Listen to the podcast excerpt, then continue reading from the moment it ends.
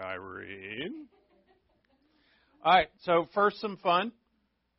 And this uh, has application coming up. Okay, so one of these is the original. This Mona Lisa, by the way. If you have no art sense at all, you still know this is Mona Lisa. One of these is the original, one of these is a forgery. So, which one?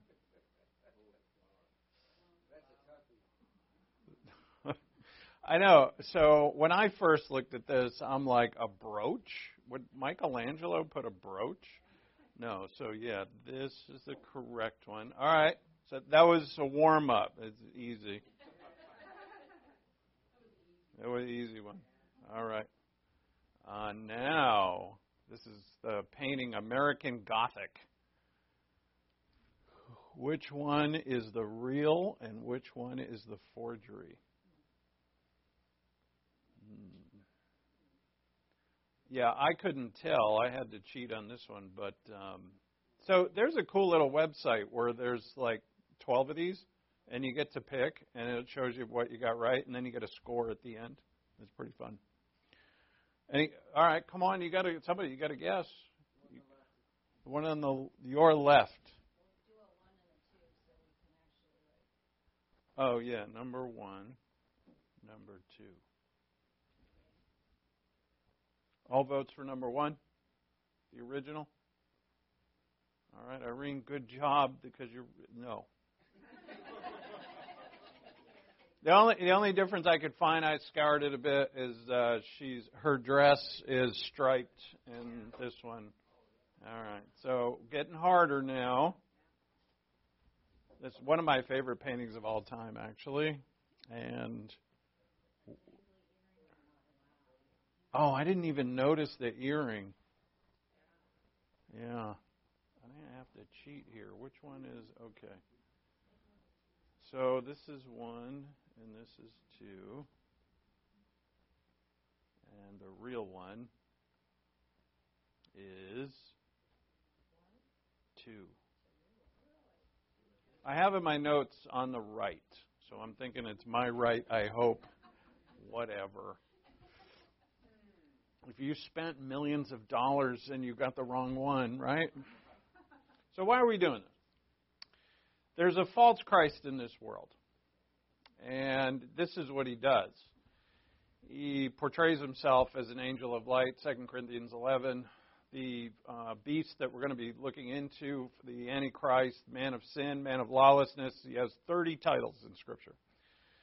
Uh, and there's a reason. There's a reason why he's so prevalent, is that this is Satan's masterpiece. Okay? He's a man, he's a human, as is Christ. He's a king, as is Christ. He rules a kingdom, as does Christ. He portrays himself as a savior, as does Christ. And so he does he, he's a copy. And without the word of God, you know, when you and I look into him and Christ, it is so obvious where the differences lie. There's some of the differences that are not so obvious though. We're going to have one of those today. We'll have some fun with that. But great lessons. You would think that you would be learning the Christian way of life from the false Christ. And you actually you do. Because he has ways that can very subtly and deceptively deceive us. And we want to make sure that we're not deceived. And that's what he does. Satan is a deceiver. It's his title. And uh, and so We uh, learn a lot about what makes the real king special and wonderful by seeing the character of the forgery. And when I prepared this lesson, I, that's where I started. I started with a certain character of the forgery, and where it led me is just was wonderful. You know, there's a, there's a path God takes you on. He said, "Well, this is wrong. You see why this is wrong?" And you say, "Well, yeah, obviously." Well, let me show you what's right. And what's wrong is a forgery of what is right. And so you can see, and we'll see that. Um, all right, we will pray. Uh, let me first announce no class next week, Tuesday through Thursday. So that's the 22nd, 23rd, and 24th. There'll be no classes. We'll be back on Sunday. Um, also, on top of, uh, I'm sure we all know about uh, Lahaina in Maui and the, the awful fire that was there. And uh, I hope you're praying for them. Uh, and also in Pakistan. Uh, and I've gotten some updates from uh, Fazil John, who is an evangelist for Grace Bible Church Pakistan. He's the the lead guy there, and he is in Pakistan right now. And there are roving mobs of thugs who are attacking uh, Christian homes and Christian churches in Pakistan. And the last update that I heard from him is that they were roughly about 30 miles away from where his church is. They have a church in an or- orphanage in Pakistan. So that's a Grace Bible Church Pakistan, um, and they have a base here in Arizona in, in America. And they've, they've for years done a lot of great work. Uh, so if you keep them in prayer. Uh, thirdly, we are in the process of establishing a prayer list that can be and will be uh, sent out by cell phone uh, uh, to anyone who wants to pray. So, um, what I'm, what you can be a part of is a prayer, not a prayer, a prayer. And if you want, you'll receive a prayer list. Uh, I don't know how often, but probably as soon as it gets updated and then you will have a list of people in our ministry or, or relatives and loved ones by which you can pray for. Uh, we'll also give a, a vehicle by which you can submit prayer requests. If you don't want to receive the prayer list, then you can uh, submit prayer requests. And basically just go onto the website at letters, which is, goes to me, and I'll pass those on uh, Sue Halverson in San Francisco is going to head up the volunteered to. Thank you, Sue. she doesn't know what she got herself into. But uh, no, truly, thank you. And um, in that, so if you want to be a part of the prayers to receive the prayer list, let me know. Email me, and we'll comp- comprise a list. And uh, if you have prayer requests, same thing. Just email me with them, and we'll get them on the prayer list. All right. If you have any questions about that. I'm terrible at explaining this stuff, you know, obviously. Let me know. All right, let's open up in prayer and we'll get into our singing. Let's uh, thank God for uh, His Word in our church and our gathering, which is always special uh, to be together and as a body to learn of our Lord and Savior and to be instructed in His way and His Word, uh, of course, with humility and reverence. Let's bow our heads and pray.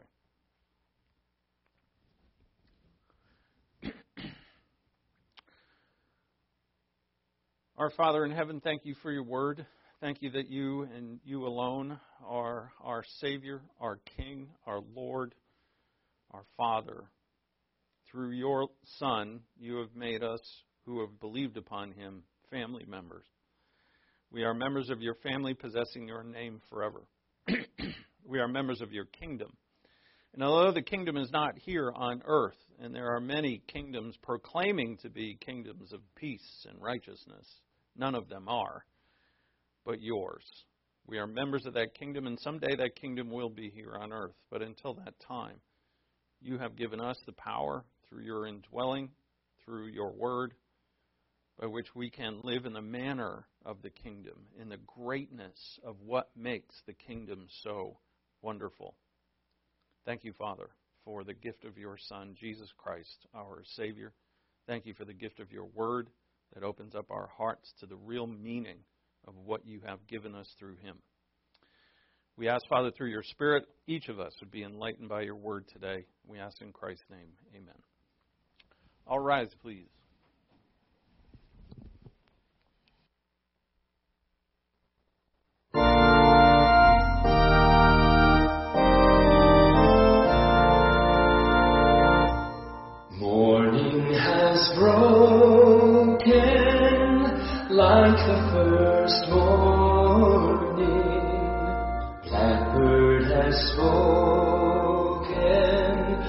Like the first bird. Praise for the singing, praise for the morning, praise for them springing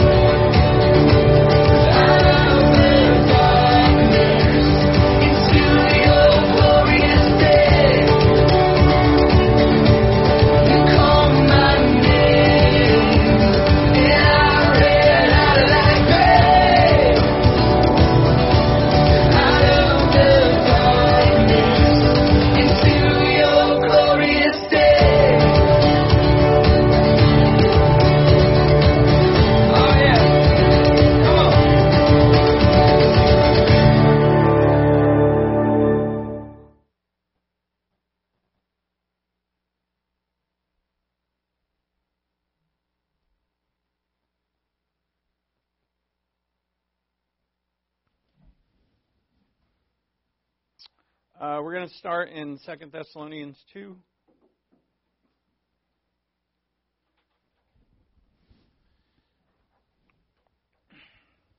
Uh, there are a lot of uh, conflicts or differences between the false Christ, who uh, we'll be referring to. I, I, guess it depends on what mood I'm in and what name I use.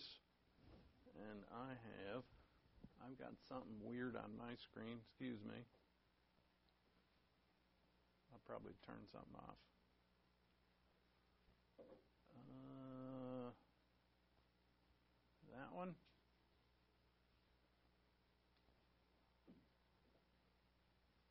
Let's try that. No. Hold that one second. I did it. Thanks, Alan. I appreciate that.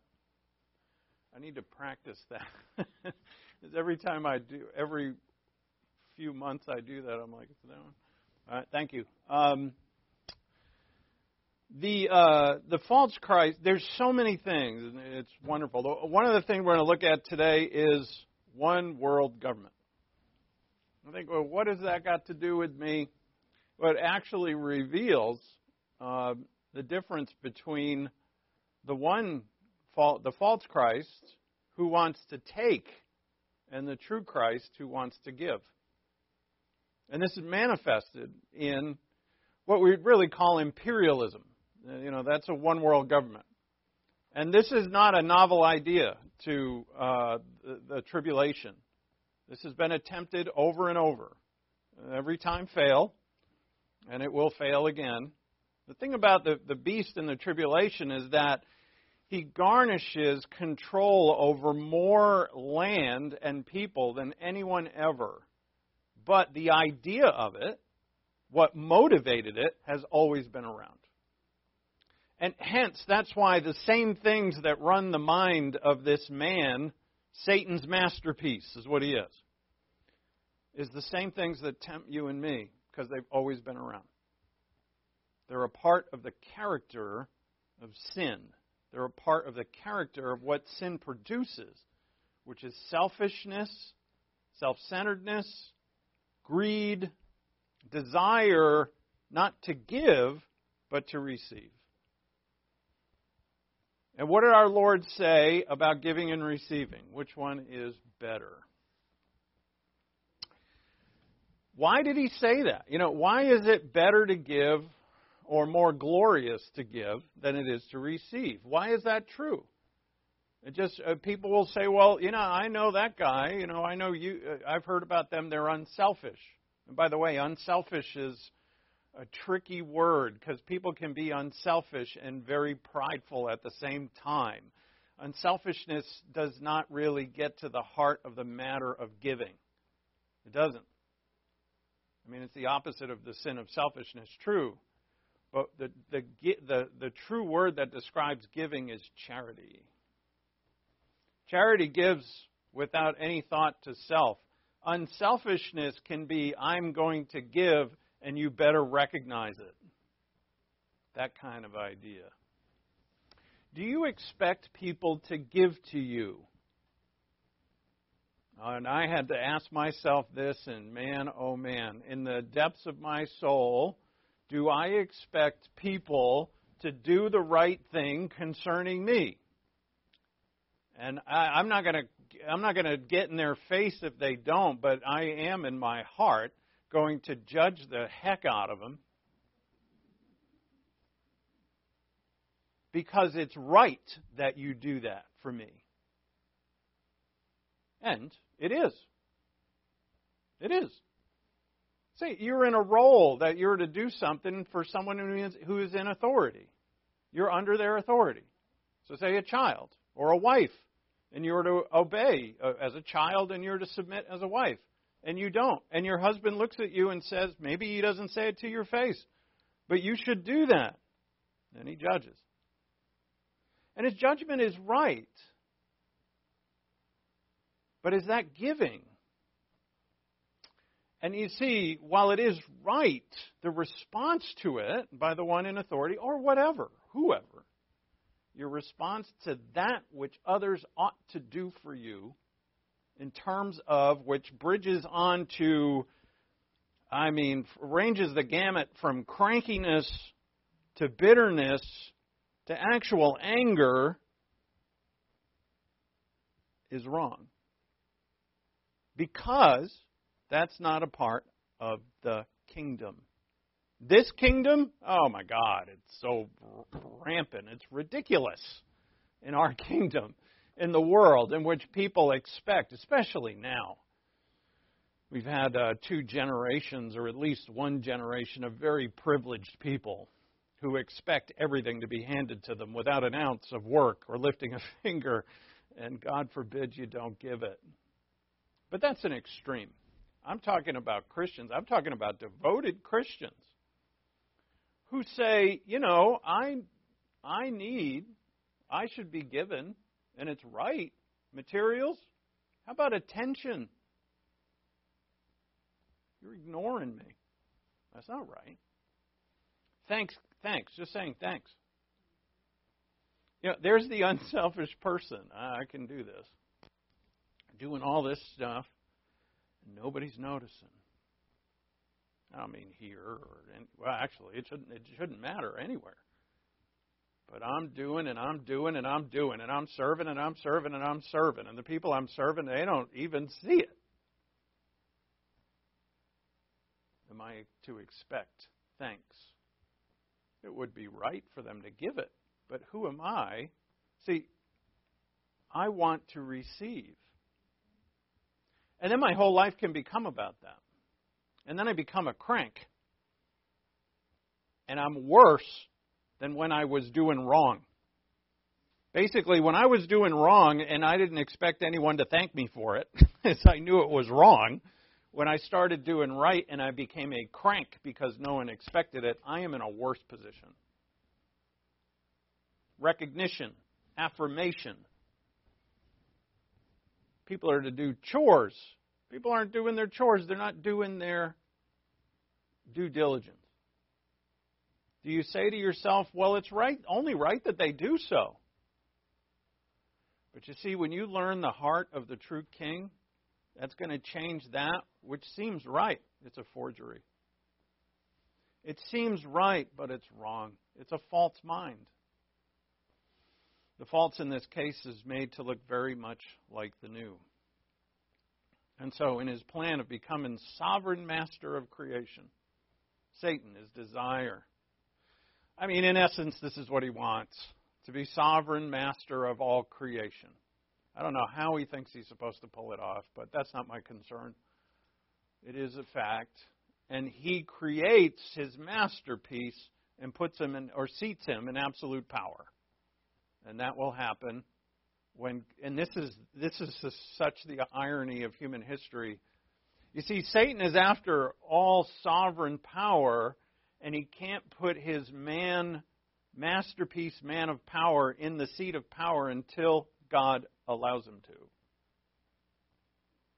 So, do you really have sovereign power if you're waiting for God to give you the permission to put your man there?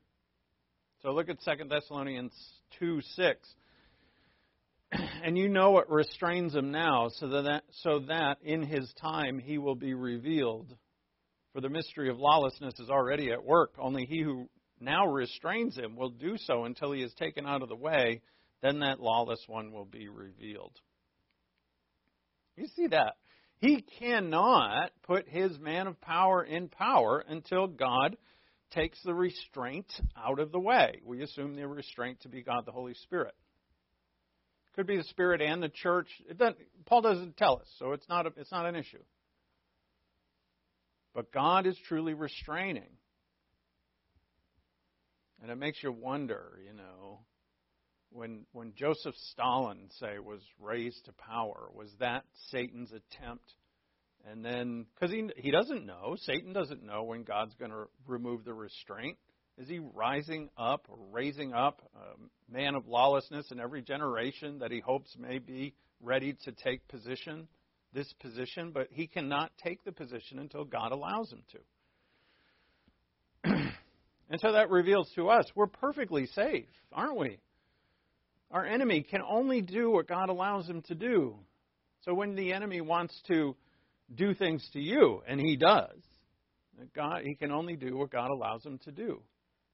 And when God allows him to do things, God says to you, I have given you sufficient power to handle it, to handle every situation that comes your way, and to handle it as Christ would, according to your King. And see, when the Messiah comes, the true Messiah, there's no match. There's the match between them is it's ridiculous. The scales are tipped very heavily in favor of the true Lord. So, verse 8, or verse 8 starts with Then that lawless one will be revealed, whom the Lord will slay with the breath of his mouth and bring to an end by appearance of his coming. That is, the one whose coming is in accord with the activity of Satan, with all power and signs and false wonders. Right? Those are tricky things that are going to deceive a lot of people.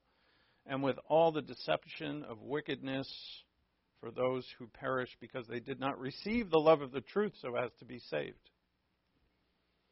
And Jesus said to Pilate, All those who are of the truth hear my voice.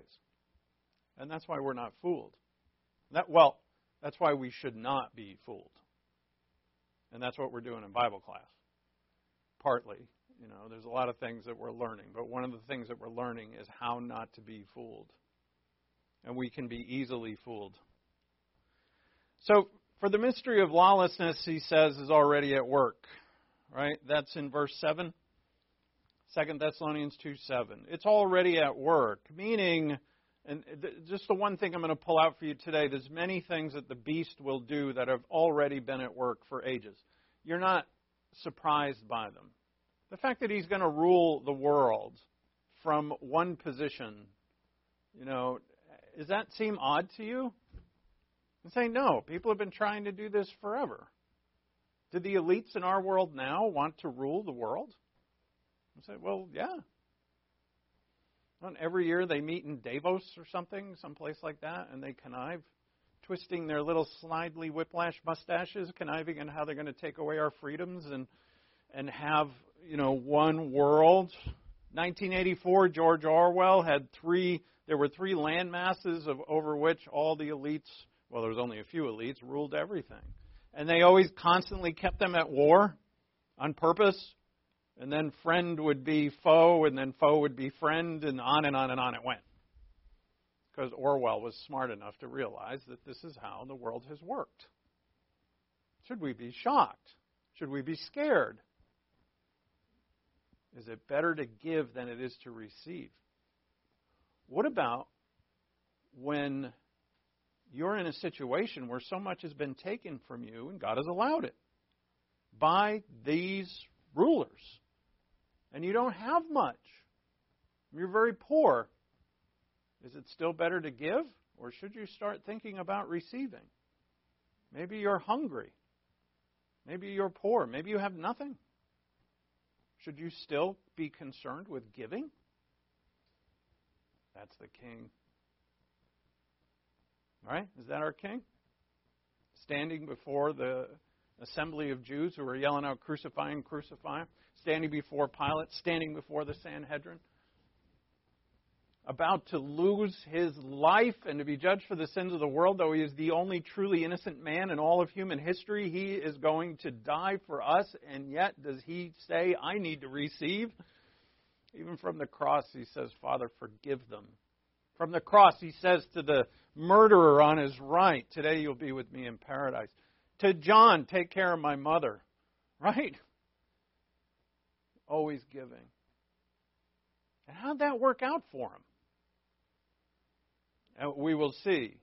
We will see. Because there's why is it better to give than it is to receive? All right. So, first, one world ruler. Satan's masterpiece is not an original. Okay? It's been attempted. This, I love this painting. Oh, is that him? Yes. Uh, this is Surrender of the Gallic Chieftain. It's a painting. Obviously, no one was there taking a snapshot. But this uh, 52 BC, uh, Caesar, Julius Caesar, conquered Gaul. The Gaul of it all. Uh, terrible joke, sorry. Uh, con- this is France and Spain and everything. So here's the thing. Uh, first off, this isn't original. The Roman Empire they, you know, could you could you imagine that they, the Roman Empire, would ever say, "Well, you know, we've conquered enough. Maybe we should stop." Would they have just, if they could, if they had the resources and the brains to do it, could they? Would they have kept going and conquered the world? Of course. But they conquered their world. which is the Mediterranean. They ruled it all.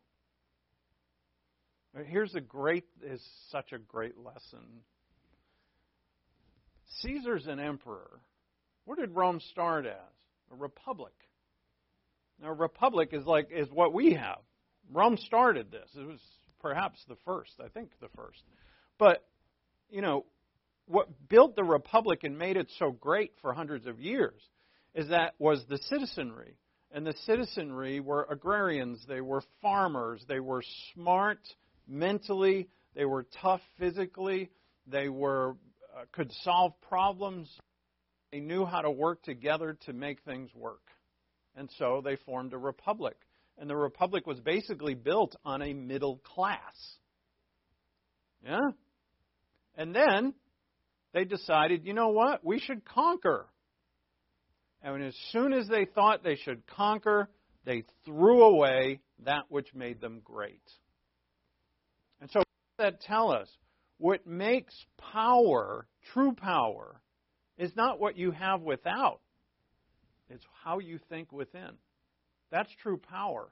And true power, even in a nation, was a place where people were free and respected each other and loved their neighbors, right? These are laws that God has set down. And when they kept that, they were strong. But as soon as they said, you know what, we're going to go conquer them and take their stuff, you just threw away that's what made you great. This is the seeds of destruction right here. It took a while, but as soon as the emperors came in, the republic was gone. And then you end up with guys like Nero, Caligula. Not good. Caesar went into Gaul in 58 BC. Here's his campaign. I love learning history in Bible class. And in a nine year period, killed a million people and enslaved another million. Okay? However, this was billed as a good thing. Why is it good? Well, you know, Caesar or all the all those who were back in Rome making a lot of money off of this, they could say, "Well, look, we're going to build you some aqueducts." Really? Aqueduct? Yeah, we're going to put in aqueducts and you're going to have clean water. You don't have to run up to the mountains to get it. It's going to come right to you. Wow. Indoor plumbing kind of? Yeah, sure. And they're going to give them freedom, so to speak, you know, I don't know, uh, ways of Rome and, by the way, Christianity will spread here. And that's not because God needs a million people dead to spread the gospel. The gospel is going to go where it's going to go. Now, would you say that it, it was worth it to get running, let's call it indoor plumbing, and a million of your citizens were murdered and another million were taken into slavery? And say, but I got running water all for their own good. That's the deception. You see it today. We know that the man of sin in the tribulation will rule a world empire. This is not new. The Romans ruled the Mediterranean Sea and tried to conquer. They did conquer and plunder civilizations around it. Here's what the Romans did they took those people that made their republic strong, they made them soldiers and sent them away to fight, to plunder, to take. Meanwhile, the elites who do not go to war are at home and they still need goods and services. So they import the slaves from this place to run the farms and to run the goods and services.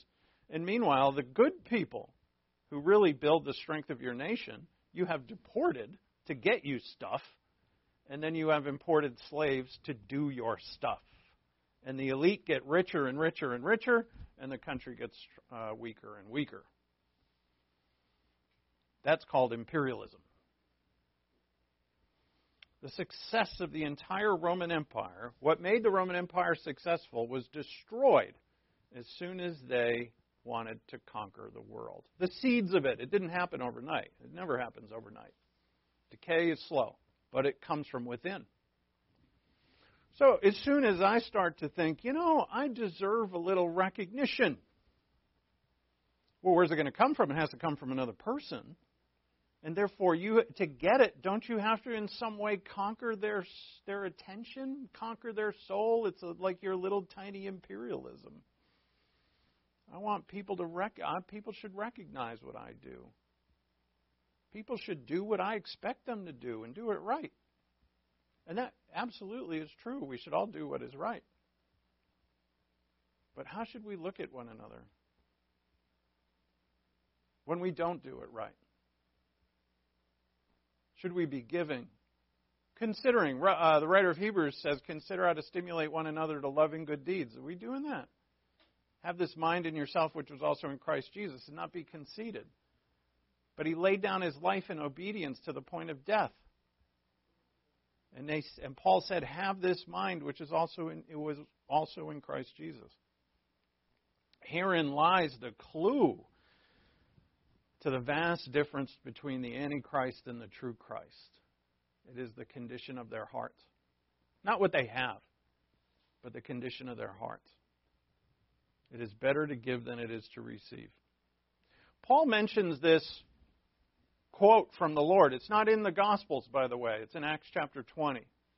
Paul quotes it in a meeting with pastors in Ephesus. He says, The Lord said this, it's better to give than it is to receive. But here's the context Acts 20.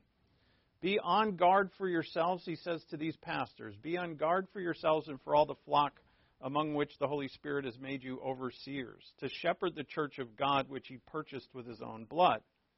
I know that after my departure, savage wolves will come in among you, not sparing the flock. And from among your own selves, men will arise, speaking perverse things to draw away disciples after them. Paul says there are going to be attacks upon the church that are going to come from within. And then he says, the Lord Himself said it's better to give than it is to receive. Now, He's talking to the leadership of the church. It's better to give than it is to receive. What would the church become? Say, uh, I don't know, 200 years after Paul, 300 years. When in Rome, it would take and not receive. Right? What happened to it? What happened to the what would become the Catholic Church? It lost its heart. It lost the heart. Rome lost the heart. Roman Christianity. Right? We have a book of Romans in the Bible that is one of Paul's masterpieces. And, it, and in that community, they lost their heart because they changed from giving, they changed from that kingdom to this kingdom. They changed from that Christ to the false Christ.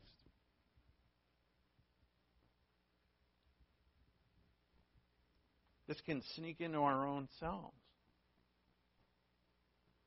The counterfeit king, the beast, he receives. If you don't worship him, you die. If you don't take his mark, you don't get anything. You'll die of starvation.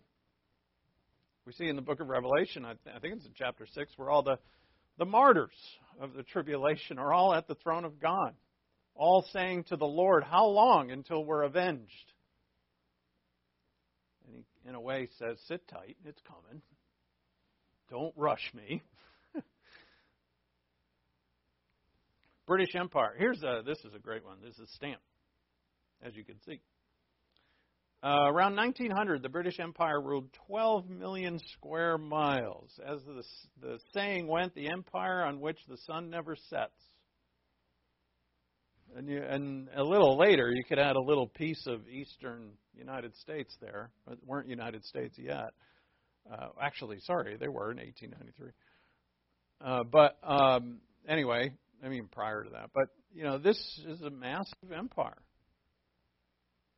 You know, well into uh, the establishment of the independence of the United States of America, and still with a, a massive maritime power. So they're able to. So, what happened here? What happened to them? That this is no longer true. Because when you go and conquer, and I'll say, and out of all the empires in the history of the world, Egypt, Babylon, Greece, Alexander the Great, not so great, by the way, uh, smart though, and massive, really brilliant on the battlefield, but a killer Julius Caesar. How many times have you heard about how wonderful Julius Caesar is? He's a killer. And he is smart, brilliant general. Has a lot of good, or had a lot of good things going for him. But a killer, you know, kind of overshadows things. Today we spend America now. This hasn't gone away. It's my whole point. This continues and has continued throughout history. It's not a novel concept that the beast would have world reign. Today we spend hundreds of billions of dollars on foreign nations. Yeah? I'm not going to pick on. You know, I'm not. It's not my job ever up here to get political, but a lot of it's going to Ukraine right now. Uh, now, if you went to and our, our friend Sue Halverson was here uh, last weekend, and we asked her about, you know, what's it like, and she lives in San Francisco. It's not good in downtown San Francisco. One billion could be spent on, you know, I'm not coming up with political solutions. Don't get me wrong. But if you're shipping out hundreds of billions of dollars to places that are not here, well, there are massive problems here at home. Massive. That could be dealt with yes, with money and put smart people who could solve the problem. Let's get it solved. Let's do what we can to try and solve the problem. But that's not a concern. Why? Because when you send those hundreds of billions of dollars overseas, they come back to you if you're an elite. You're no different. They're no different. They say, well, wow, they're so evil. They're no different than that guy. This has been around forever. And it will come to its apex with a man of sin. He's, there's going to be zero fairness about it. At least now, you know, you can at least vote the bums out, as they say, or whatever. At least we can still vote. At least we can still protest. There'll come a day when you can't. You protest and you're dead. It's coming.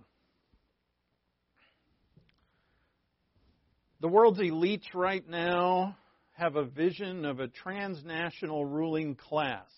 It consists of elites drawn mostly from the business, political, media, and academic worlds with the power to issue edicts on climate change, public health, diversity, human rights, and even taxes that will override the will of national majorities.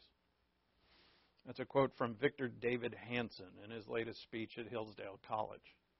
I'm a huge fan of VDH. Everything he does, I read. Uh, you know, this is the, the World Economic Forum or whatever. They're pretty open about it. They want to rule, and and here's the thing, it's good for you. We'll take care of everything. It's good for you. And now, here's where we shake our fists, shake our hands. These bums. How are we going to get them out? How are we going to overcome? It's not going to happen. In the midst of this unfairness, that is creeping to greater unfairness and greater injustice to the point of when God removes his restraint completely and all freedoms are gone. God's going to say, give and don't receive. Not, not don't receive, but it, more blessed. That's how the Lord says it. It's more blessed to give than it is to receive. Do not lose the mind of your king, no matter how bad things get. Do not move into the mind of the false king as he puts pressure on you. Look at Revelation 13. Go to Revelation 13.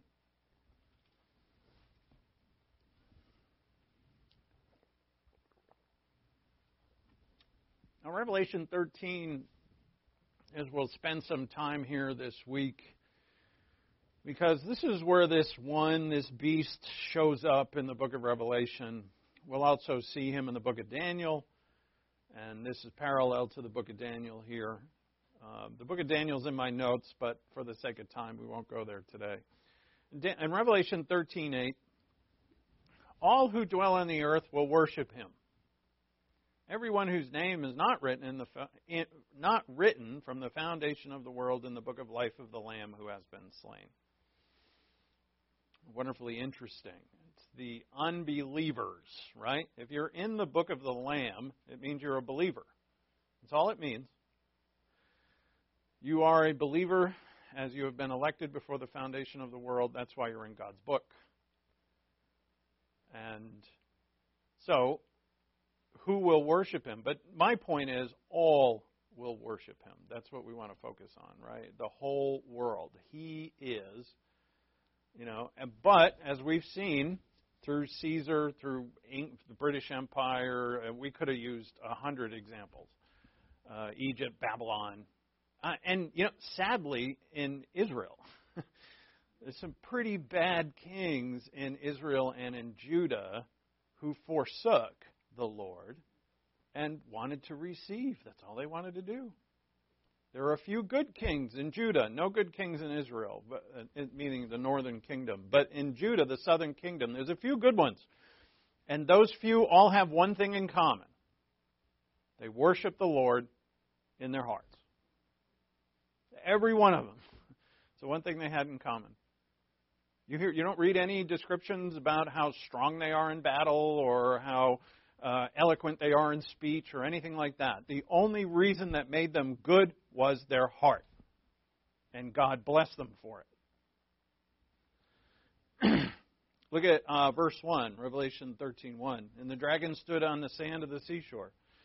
Then I saw a beast coming up out of the sea, having ten horns and seven heads, and on his horns were ten diadems, and on his heads were uh, blasphemous names. So these We'll look at this. These ten horns, these seven heads, they represent kings and kingdoms that he rules. And the beast, which I saw, was like a leopard. This is taken right out of Daniel. leopard, and his feet were like those of a bear, and his mouth like the mouth of a lion. And these creatures depict kingdoms that have been before. They're Babylon, Persia, Greece, and finally Rome.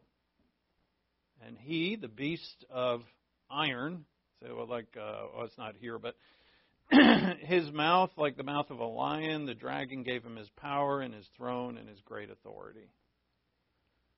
And this, as you may have heard it, this is a revived Roman Empire. It is. It's the the continuation of really what it is is the to, of the times of the Gentiles. The Gentiles will trample Jerusalem underfoot, the Lord said, until the times of the Gentiles are complete. And who trampled Jerusalem underfoot? It was Rome. And that time, even though Rome is truly not an empire right now, but the times of the Gentiles continue until this one comes. And when he comes, and he's of these people, of that empire, all, all I ever say of him is that he's a Gentile. I never.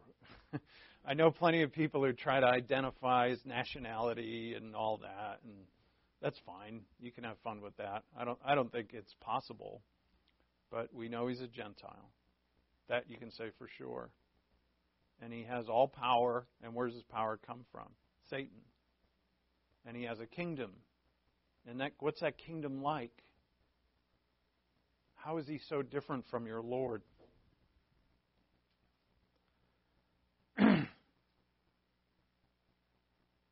Now, Solomon says in Ecclesiastes, in chapter 1, there's nothing new under the sun. He says it this way All things are wearisome. The eye's not satisfied with seeing, the ears not, nor the ear filled with hearing. In other words, mankind is implacable. That which has been is that which will be, and that which has been done is that which will be done. There's nothing new under the sun.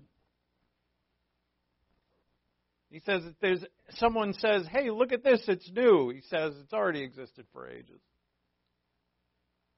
The desire to conquer, the desire to have people worship you, the desire to rule the world, the desire to receive instead of give, this has been around since the beginning. So, this man of sin, what does he represent? Hence the title sin. It's everything that's wrong with us without Christ. And you and I are constantly, continually tempted to it. What I find uh, wonderfully ironic is that the man of sin wants what God alone can have sovereign rule. He wants what God alone can have. When we want people to recognize us, to say thanks to us when they should, to do for us, to uh, whatever, acknowledge us, we want the same thing. Right? We want sovereign rule over our own hearts. And actually, in that case, you want sovereign rule over their hearts. Wouldn't it be great if everybody did exactly as you wanted and, and said all as you expected and did everything that you expected and wanted? Wouldn't that be awesome? That would make you God. that would be terrible. It would be terrible. Isn't it true that God puts people in our lives that don't do those things? Isn't it true that God actually makes sure that when you start doing righteous work in, in, accordance with serving Him, that He is sure to make sure, I've said sure a lot here in this sentence, that people aren't going to see it, that people aren't going to recognize it, that people actually, who are good people, may fight against you in the accomplishment of what you choose to do, which is a good thing. And I, I, that, that should be a marriage seminar right there. Don't don't you recognize this? You say it in your head. Don't you recognize what I'm doing over here? Can you acknowledge me? Can you get out of my way? So the Lord said, It's better to give than it is to receive. Why is that true? Brilliant, simple answer. Why is that true? When you give to another, they receive, obviously, then you both rejoice. And you rejoice that you were able to give. They rejoice because you helped them. Know, this isn't just like, we're, we're not talking about, uh, you know, you just giving gifts to people randomly which of course you could do, I guess, if you wanted to, but this is about, you know, consider how to stimulate one another to love and good deeds. So this is actually your service in your spiritual gift and outside of whatever your spiritual gift is to serve others and that they benefit from it and then you both rejoice together. And here's and there's another lie that can creep in here is that either the giver or the the one receiving is elevated above the other. Right? In our world right now, they're pushing this thing that those who are to be given to uh, are elevated above the givers. Right? So the poor, it's a really a, the idea of romanticism, which is another thing that is a forgery. You know, going back to the paintings, romanticism sounds like you know you elevate the poor for no other reason then they're poor. You elevate the serf, the poor, the you know the, the slave, you elevate them for no other reason that they're slaves. But no one should be elevated for that reason. Actually, no one should be elevated for any reason. And Christ would say, well, the greatest of you is the one who serves. Because I serve. Christ says. So look at Philippians 2 5. Go to Philippians 2.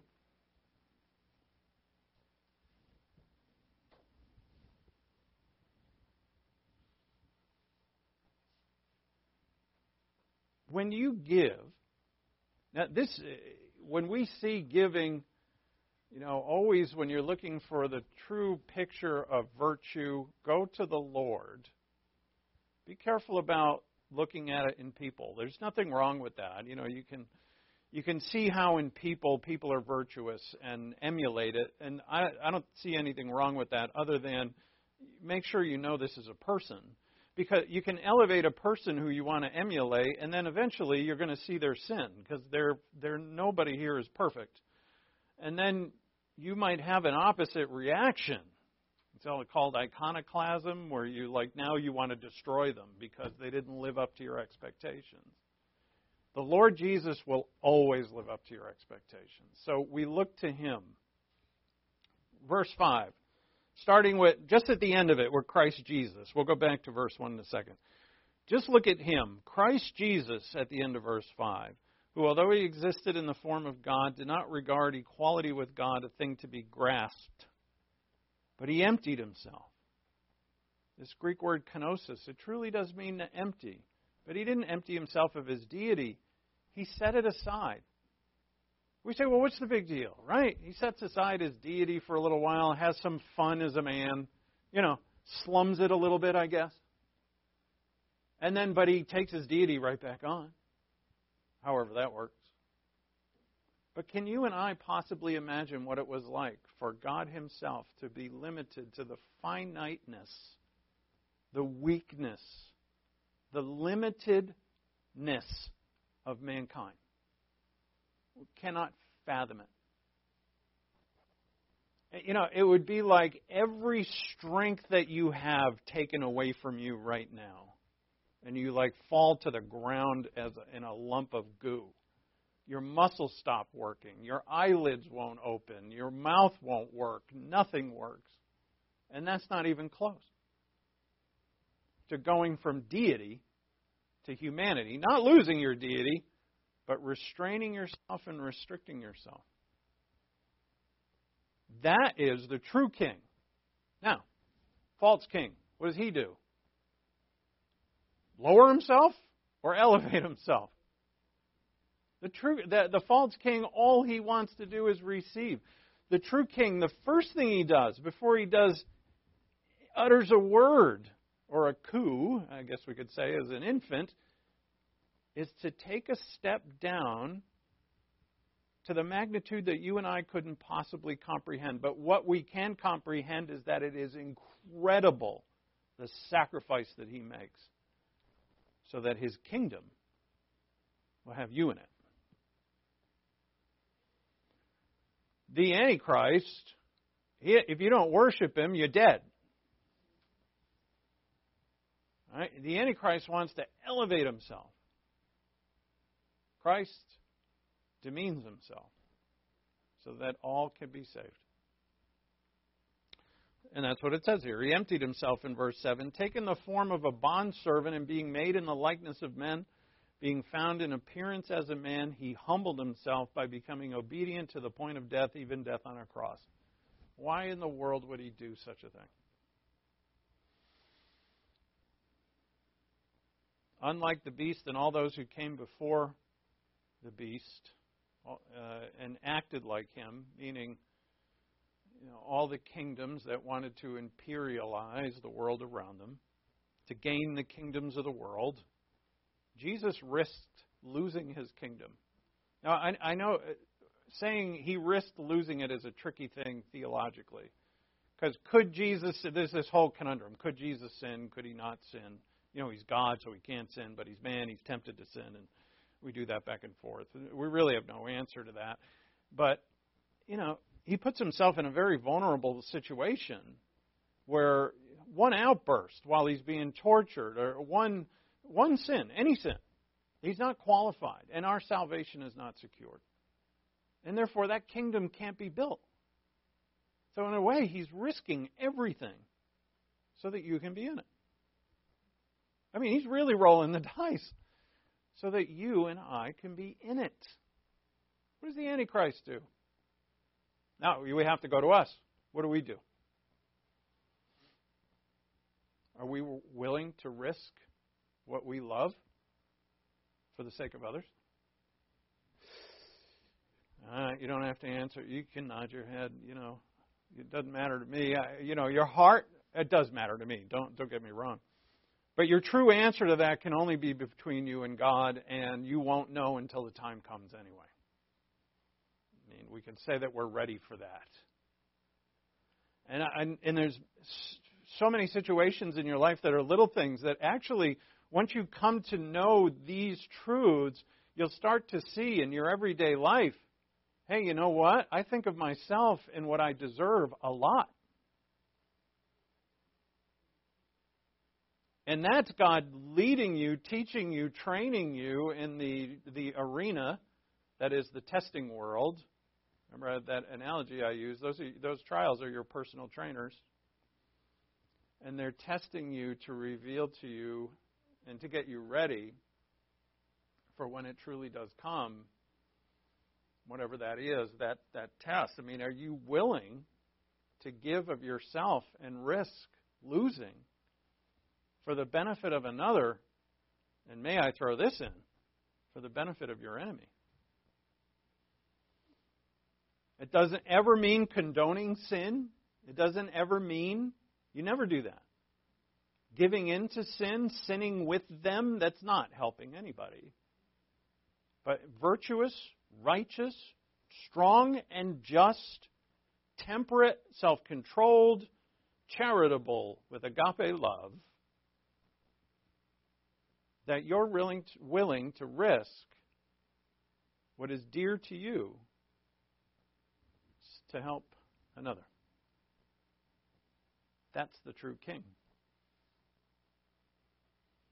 And a great example of this is he said, Abraham, Abraham. Abraham's response in Hebrew is Hineni. Hineni means, Here I am. It's the first word that Samuel says in, in the Bible. It's really amazing. You see, in biblical narrative, the first thing that a, per, a character says in the narrative is depictive of their entire character. Samuel says, Here I am. Abraham says, Here I am. Take your son Isaac, whom you love. Take him to a place that I will show you, and sacrifice him to me. That makes no sense at all. I mean, not only is it the greatest risk that I could ever risk, Abraham would say, because I love him more than I love myself. Think of yourself sacrificing your child. no, thank you. And the whole plan, Isaac doesn't have any children yet, so he's the seed, right? This was told clearly to Abraham that through Isaac the nations will come from you. If you kill him, there's no nation. The whole thing's over. And yet God says, do it. Abraham at that point doesn't even argue with him. At least in this in the narrative it says that Abraham just went and did it. And at the last moment, God stayed his hand. But what did, God's response to Abraham is that now I know you will do all that I say. And Abraham calls that place Yavah Yareh, or Jehovah Jireh, as we all like to say. But the Lord provides. He will always provide. Our King will always provide. In this world that has the birth pangs running up to the great tribulation where this jerk king will try and rule the world, and we're in the the forerunning birth pangs of that. People wanting to rule, people who are selfish, people who are uh, lustful. You know, what is the root of all evil? The love of money. All of that continues to go on, and we're soaked in it. And God says to us, Look, I am putting you through this time with me in you, and my word in you, my spirit in you, and I'm asking you to give and not receive. To, now, you will receive, but leave that in my hands. To give sacrificially and think about it. Be a giver to all people, not just money either. Time, with things that are more valuable to us than money more often energy, time, prayer, and to give and to know that I, Yahweh, will Yareh. I will provide. As Christians, even devout Christians, we're in danger of being absorbed with self. Are we not? With what self gets, what self should get, what others should be doing and giving to us. We even say that it is right that they do such and such for us. But this is not the mind of the king. Uh, he gave a teaching similar to this to the disciples, and they said, Increase our faith. I would say the same. Wouldn't we all? And that's when he, he tells them a parable about an unworthy slave who does all that he's supposed to do and then considers himself unworthy. And he said, You also, you are unworthy slaves when you have done all that you should have done. I don't deserve anything, only what the king will bestow upon me. And he will bestow much. So, as verse 5, you're there, just read it. You can read it. Uh, have this attitude in yourselves, which was also in Christ Jesus. And uh, when we pick it up next Sunday, we'll continue reading in this passage because often we stop at somewhere around verse 5 or verse 8 and don't keep going.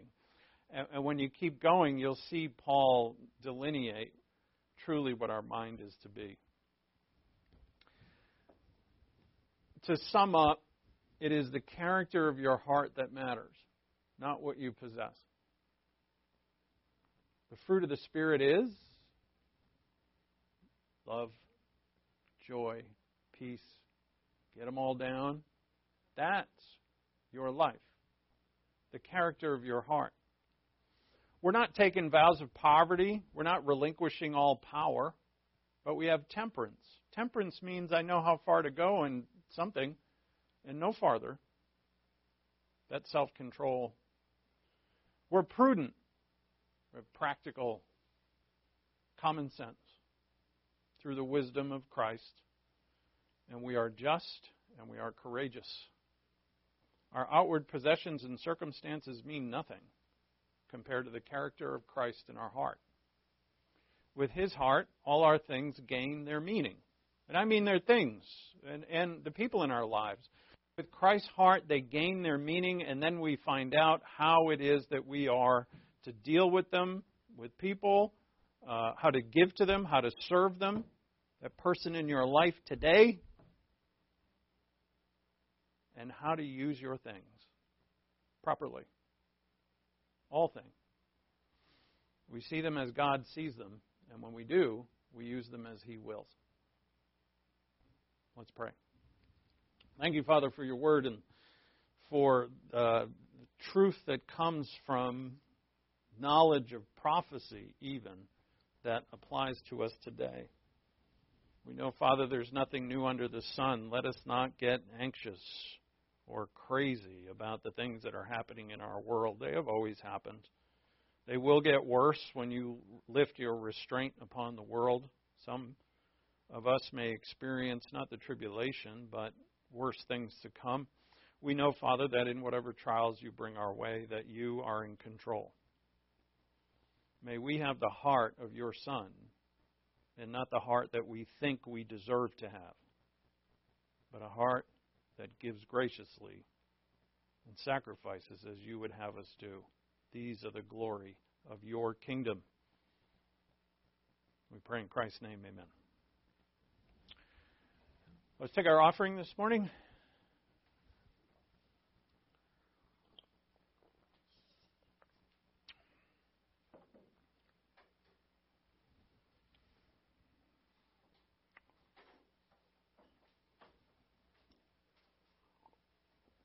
I just got a letter from early, Ernie Millen, who said he always appreciates every time I drink out of my mug because of my mug is a picture of me kicking an enormous soccer ball that Ernie and I blew up with his high air high pressure air compressor. I don't even know how to say that stuff.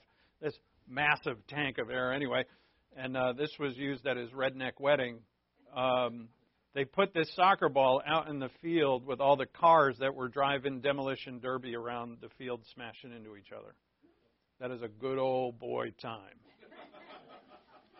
to talk about, right? Ernie, love you, buddy. Long to come back. They're in uh, Waymart, Pennsylvania. If you find yourself driving through Waymart, Pennsylvania, you are lost. But look them up. Uh, no, let's pray for our offering. Our Father in heaven, thank you for the gift of giving. You give to us so that we can give, that we talked about today. Thank you, Father, for the enlightenment of truth. that makes us gracious or motivates us to be so. Uh, when it comes to giving, Father, we know that the amount doesn't matter. What matters is the character of our heart. So we ask for your blessing upon this offering in Christ's name. Amen.